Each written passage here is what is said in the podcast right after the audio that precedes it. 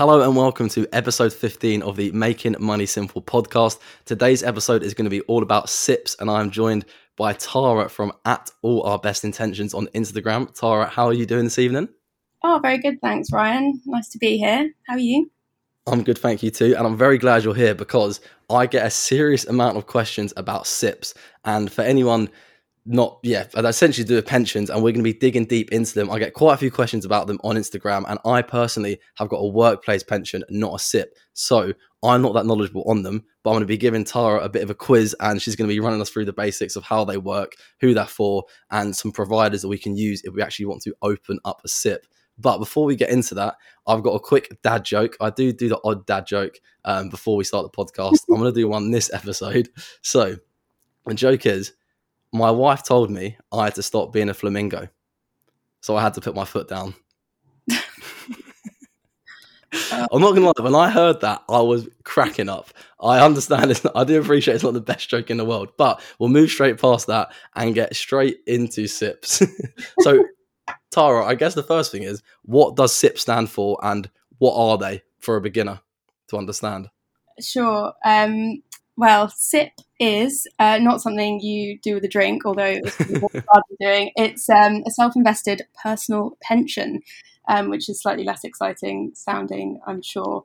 Yeah, they are, as the sort of name would suggest, a way in which you can save for a pension, retirement income. There are lots of different ways in which we can save for our retirement, and that's one option. As you were saying earlier, Ryan, there are workplace pensions which kind of make it really easy for retirement savings because your employer has to package up all of the pensions and decide where the money gets invested. People might not realise this, but if you are in a pension, you are investing. So they will decide where that money gets invested, and they will default you into a certain level of contributions, a certain level of savings amount. The minimum would be 4% of your annual income or monthly income. Yeah. Then 3% from the employer. So that's like amazing, free money. Free money. Yeah. Never say no to free money. Free money. And then you kind of get another additional 1%, which comes from the government, because that money all gets paid in before you pay tax, and you kind of get that income tax money back. So that's the workplace pension, which tends to be the most popular option. But you haven't asked me to talk about them. You've asked me to talk about SIPPs. Yeah, I guess before you get into the SIPPs in more detail, so then if we are offered a workplace pension, like for example, my employer offers a workplace pension, is it better to choose that over a SIPP? Yeah, really, really good point. So I think that there are a few things to consider, and why you would choose a SIPP over any other savings vehicle there's some things to think about. The main thing I would say is that employer contribution piece, the free money I just spoke about. It's unlikely that the employer is going to move that over into a SIPP. It's a lot of aggro and headache for them. And a lot of employers will just say, no, you know, if you choose to save in a SIPP, go DIY, then, you know, that's up to you and you lose that matching. And, you know, there are some reasons why you might choose to save in a SIPP. And I'll go into those in just a second. But it's got to be a really good reason if you're prepared to lose out on that employer matching. So I would say that get that employer matching, make sure you're getting the most amount of free money that you can out of the company you're working for and you're putting your blood, sweat and tears into before you then think about moving your money into a DIY option. Yeah, that makes sense. And thank you for like talking us through the differences. So then going on to a SIPP, why would you use one of them and what are the benefits of them? Are they more for self-employed people or maybe people who work for themselves as opposed to have an employer? Yeah, so the way, yeah, exactly. So the main use of a SIPP, I would say, is self-employed people. They don't have an employer who's making it easy for them. And actually, the really sad reality is only 25% of self-employed people who earn over 26 grand a year, which is about £500 a week, are saving into a pension. 25%. And I think I heard that stat actually. That is actually mental, isn't it? So few people. Nuts. And if you think, well, Ryan, you did a post earlier this week, I think, about pensions and how small people's pots actually are. I mean, gosh, the the self-employed people are at the lower end of an already low average. So, we talk about self-care for self-employed people a lot. Everyone's saying, self-employed people need to look after their mental health. They need to make sure that they're sleeping well, looking after their diet and exercise. But actually, a really key part of self-care for self-employed people would be making sure they're investing into a pension, because it's like a no-brainer of a business venture. It's kind of average 7% return, plus the government's giving you a top-up. So do you want to talk us through that government top-up or the tax relief? How does that work? So because I think people maybe, I guess the first point to make is you get the tax relief in both a workplace pension and for a SIP. But how does that actually work in practice? Yeah, exactly. So I was saying you get that tax top up in the workplace pension. That happens without you thinking about it because you pay it before you're taxed. In a SIP, you've obviously earned that income and been taxed on it before it goes into the SIP. So you've got to go knocking on the government's door and ask them for your money. If you are a basic rate taxpayer, that will happen automatically for you. So within a SIP, they will automatically give you the 20% back. If you are a higher rate taxpayer, then you need to do that through a tax return, which is quite annoying, quite a lot of effort. But it's worth to get some money back. You got to do it. It's definitely worth it to get the money back. So if you are self-employed and you are earning over 40k and you're saving into the SIP, then you really should be making sure that you're claiming that on your tax return and you're getting paid that extra cash. Yeah, sounds good.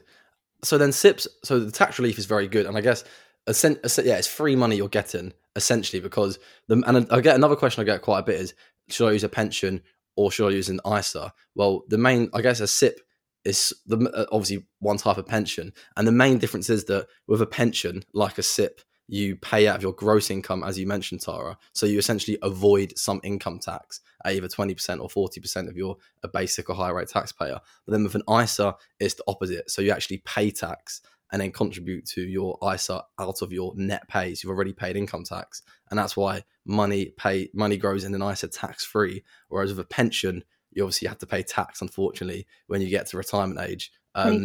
Yeah. So in terms of a SIP then, could there be a situation where you could have a SIP and a workplace pension, or does that just not really make any sense? Yeah, no, you can, and some people do. So that's the sort of the next reason why you might use a SIP is if you wanted to explore different investment options. So say you've maxed out your employer matching and you're getting as much of that free money as you can. You might think, actually, there are other types of investments that I want to access that I can't access through my workplace pension. And the big reason you might do that is sustainability concerns. So it's really common at the moment where people are taking an interest in, in ensuring that companies that they're investing in are aligned with their values, whether that's climate change, diversity, all these big issues that society are facing at the moment. So you might say, I'll take a SIP so that I can invest my money in a way that's more aligned to my values. And actually it's a really powerful way of voting kind of with your feet. The pensions industry represents trillions of pounds, and companies will start listening when pension money starts moving away from them. And so if we really want to drive change, then that's an interesting way of doing it. But that's when I come back to what I was saying earlier. I mean, you've got to think how much you care about certain issues or a wider range of investment options versus whether that's worth giving up that employer matching piece. Yeah, so that's quite interesting. So I guess that's sort of mainly aimed at, and they definitely should be used by self-employed people. But if you are working in a company, you still could and probably should have a SIP after your employer match. You've matched that contribution. But I guess because it's just another way to get tax relief and free money from the government. Because I didn't even think of that, because I guess my personal approach is at the moment, I match my employer match where I work. I then put any extra investments into a stocks and shares ISA. And then my approach would be, if I could max out the ISA, which is a 20k allowance, which I probably won't for a while, but one day when I max it out, I would then go back to my pension and probably have to open up a SIP and then I guess, try and utilize the rest of my 40k pension allowance. But could there be an argument to use my SIP before using my ISA allowance? I mean, there could be. It's very individual Yeah, because I get that question a lot, and I just say what I do. I use my ISA first, but it is sort of personal preference because pensions are less flexible because you have to like they're locked away till you retire. But then yeah, it depends on what your objective is. If you're comfortable and you're happy that you don't need to access that money until you're 55 at the earliest, then absolutely no brainer. It's the most tax efficient vehicle. Free money, we've said it a lot. But most people are thinking about things like buying houses, maybe, you know, going traveling, taking sabbaticals, you know, things that might happen. Expensive in the near term, and just want to have that optionality, in which case an ISA is definitely the next best thing. You know, lifetime ISAs, that, you know, really good option for that house buying goal, and stocks and shares ISA is good for things that are kind of 3 to 5 years away. But yeah, it's a really difficult one, because if you were just looking at it objectively and thinking, how am I going to get the most bang for my buck out of my savings, then yes, max out your 40k allowance in your pension.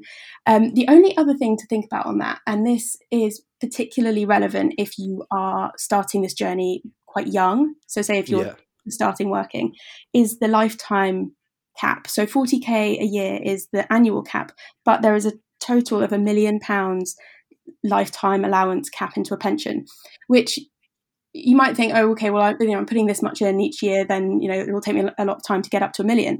But actually, once you take into consideration investment returns and compounding, and then you're looking at 30 plus years, you can get to £1 million pretty quickly if you're starting at 21. So maxing out your 40k a year, you just have to think about that. I don't know how many 21-year-olds are putting 40k a year in their pension, but it's something to think about. That's a great point, actually, because I remember learning about that in one of the tax exams I had to do recently. And essentially, am I right in saying that if you earn over that lifetime allowance, so if you build up in your pension pot more than £1 million, then it gets taxed very harshly, right? Which is why it could be worth considering, if you're starting very young, to maybe on purpose not max out your pension allowance and instead use the stocks and shares ISA allowance. Yeah, exactly. So what I would probably suggest is looking at things like, so Pension B have a really great pensions calculator, and you can start looking at, well, if I'm saving this much and I'm earning this much and my employer is contributing this much, what do you think you'll end up with when you want to retire? And you can start working from there, you know, back how much you think you should be putting in at this stage. I personally, and this is probably counterintuitive given that I'm, you know, supposed to be encouraging people to save more money, I think life's for living, right? And so we need to make sure we have enough money to fund us through retirement. But you know, there's no point in you know, popping your clogs when you've got £millions of pounds sitting there in your bank account and you haven't been able to spend it. So I definitely think it's a balance, and make sure you're putting enough aside to make sure you're comfortable in future, but obviously spending some money in the short and medium term is what life's about.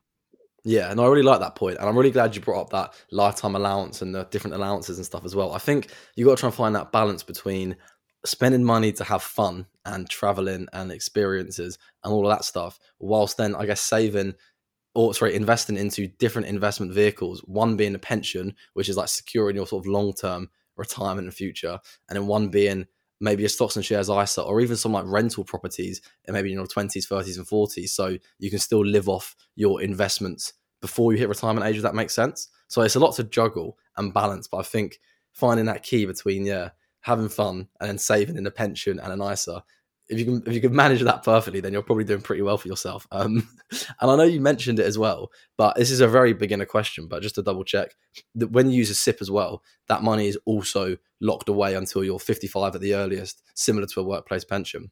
Yes. Yeah, it is. Okay, cool. Next question I had is, in terms of actual providers or brokers or platforms to use a SIP, what are some of the good ones or the big ones in the UK where we can go if I was looking to open up a SIP today? Okay. Just quickly before we do that, just think in terms of how much people should be saving into their pension. I just remembered a really interesting rule of thumb, which is half your age when you start in percentage. So if I've heard that before as well, actually. Yeah. 20, you can save 10% of your salary a year until you retire. If you start at 30, it's 15. And so obviously the later you leave it, the more you've missed out on compounding. So anyway, there you go. There's a really simple. No, I think that's a good. I think that's a good point, actually, Tara, because a lot of people ask me about how much I should save or invest, and I normally just say, really, as much as possible. Like, obviously, enjoy yourself, but if you can save as much as possible or invest as much as possible, then you'll, I guess, eventually achieve financial freedom earlier. But I feel like people do like having rules of thumb and certain percentages to aim for. So I think that's a good point that you brought up just then. Yeah, for sure. No, it definitely helps take out the complication rather than going and looking at pensions calculations. What I just suggested. Anyway, where to go? Yeah. Well, there are a few different sort of broad categories. The first, I think, and what people tend to default to is the DIY platform. So the Hargreaves Lansdown, AJ Bells, as well as Vanguard.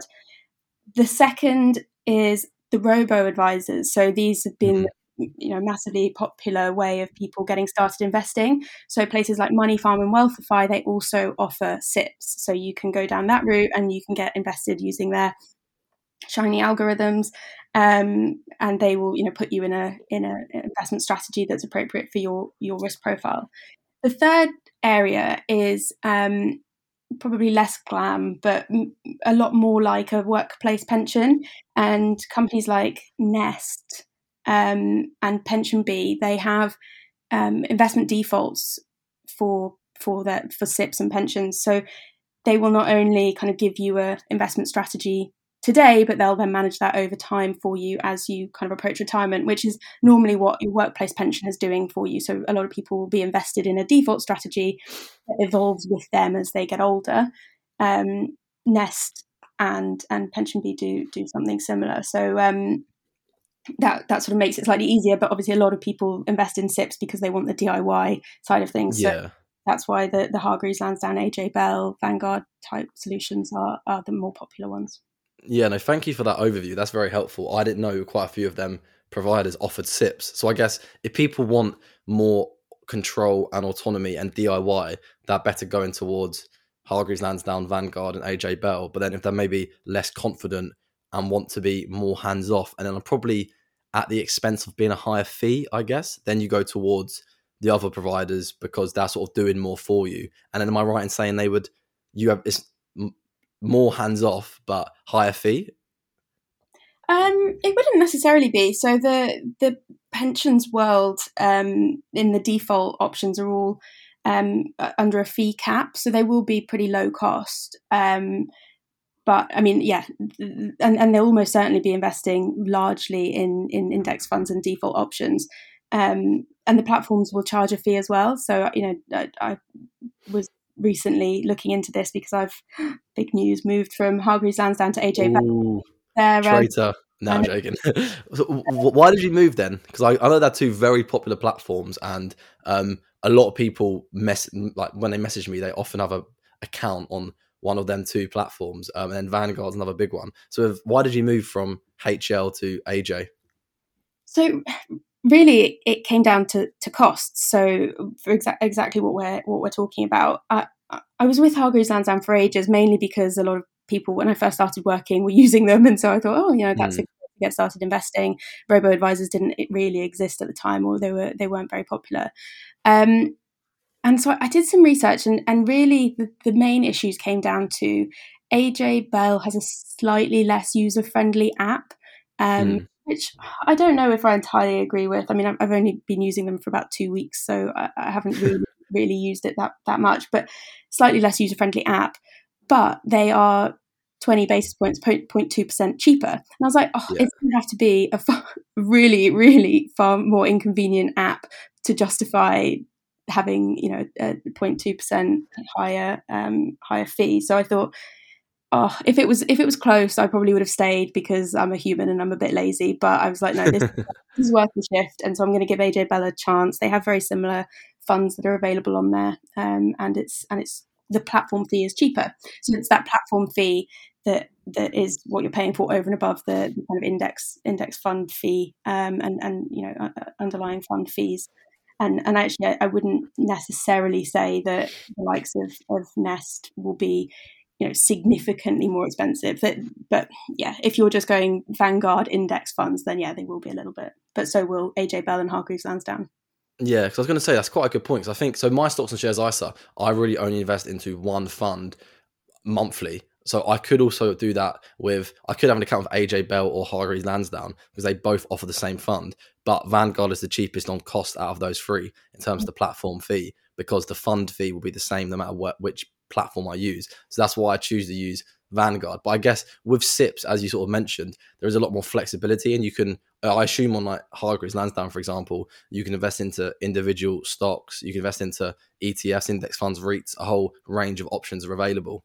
Yeah, exactly. And also, if you know, we were talking earlier, if one of the big reasons why you're using a SIP over a workplace pension, for example, is sustainability, actually a lot of those environmental and social considerations are only integrated into active funds, and so you may choose to go down a more flexible route if that's the thing that you're thinking about. But look, they're all much for muchness. I think the real thing is getting invested and getting the money in. The rest is largely tinkering. And yeah, that's a great tip. And I think I always say this phrase, like, stop waiting, start investing. The thing is, with investing, it's not like a mortgage where you're locked into some sort of fixed contract for 30 years. With investing, you can change what like platform you're using. You can change what you're invested into. It's not like you're sort of, if you pick a fund on AJ Bell, you haven't got to stick with that fund for the next 20 years. You could switch to Hargreaves Lansdown and start using individual stocks. So I think people, need to do a bit of research, see which platform is the best for them. And when people ask me about choosing the platform, I normally say, start with the end in mind. Think what you want to invest into. If you want to invest into individual stocks, then Vanguard is not for you. But if you're only going to invest into Vanguard funds, Vanguard probably is for you. So you think what you're going to invest into, then you can work backwards to see what like platform is the best for you. And it seems like the same applies to choosing a platform for your SIP as well. Yeah, 100%. That's exactly it. And as you say, there is flexibility built into it. You can move things around, like you can move your ISAs around as well. So you're not wedded to that and constrained going forward. So yeah, I think start with the end in mind is a brilliant phrase. More people. And I got one more. Oh, sorry, I cut you off. Then what did you say? I said more people should do that. Start with the end in mind. Yeah. One final question for you, and then we'll finish the podcast. How long did it actually take you to transfer from AJ Bell to HL to AJ Bell? Did it take you a few weeks, or was it a month? Because I think that's another common question people have when they're worried about switching providers. It taking months and months. But how long did your switch take? Oh, well, actually, what I did was sold everything out of my ISA to buy a house, and then. Oh wow. Started a new one with AJ Bell. So I actually didn't do the transfer. I mean, I just sort of, I moved from one to the other when I started my new ISA. But I know actually I helped my mum do it, and she said it was a bit of a clunky process. But I think it was weeks rather than months. That's good, because when I switched my ISA years ago over to Vanguard, it took about a month. So as a rule of thumb, I normally say about a month to people, but I didn't know if a pension would be more instant or much more, but it seems to be a similar sort of time frame then. I think they are getting better. I mean, it's like the transition that we had in current accounts, where it was really clunky to change current accounts, and now it happens overnight basically. I think they are improving, but it's still not perfect. They don't want to make it easy to take your money away from them, I guess. Yeah, that makes sense. But Tara, thank you very much for joining us on this podcast. Really appreciate it. I didn't know a lot of that stuff, so I'm increased my own education on SIPs, and hopefully people who are listening also manage to increase their education. The last thing I'll finish on, I know you're at all our best intentions on Instagram. Is there anything else you'd like to plug here at the end for anyone listening? Oh, well, we're all about talking about money and getting people to prioritize their financial well-being. So, come and follow us.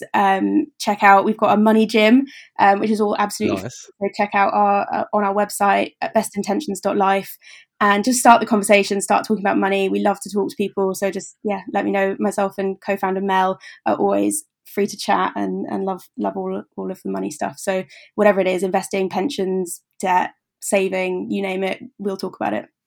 The whole job, the whole lot. Thank you very much for coming on, Tara. I really appreciate it. Thanks for having me, Ryan. It's been really great to chat, and nice to get this subject aired. And maybe another SIPs one in the future if people have questions from this one. If you have any questions, feel free to reach out to Tara at All Your Best Intentions, and we may end up doing another SIP podcast in the future. Who knows?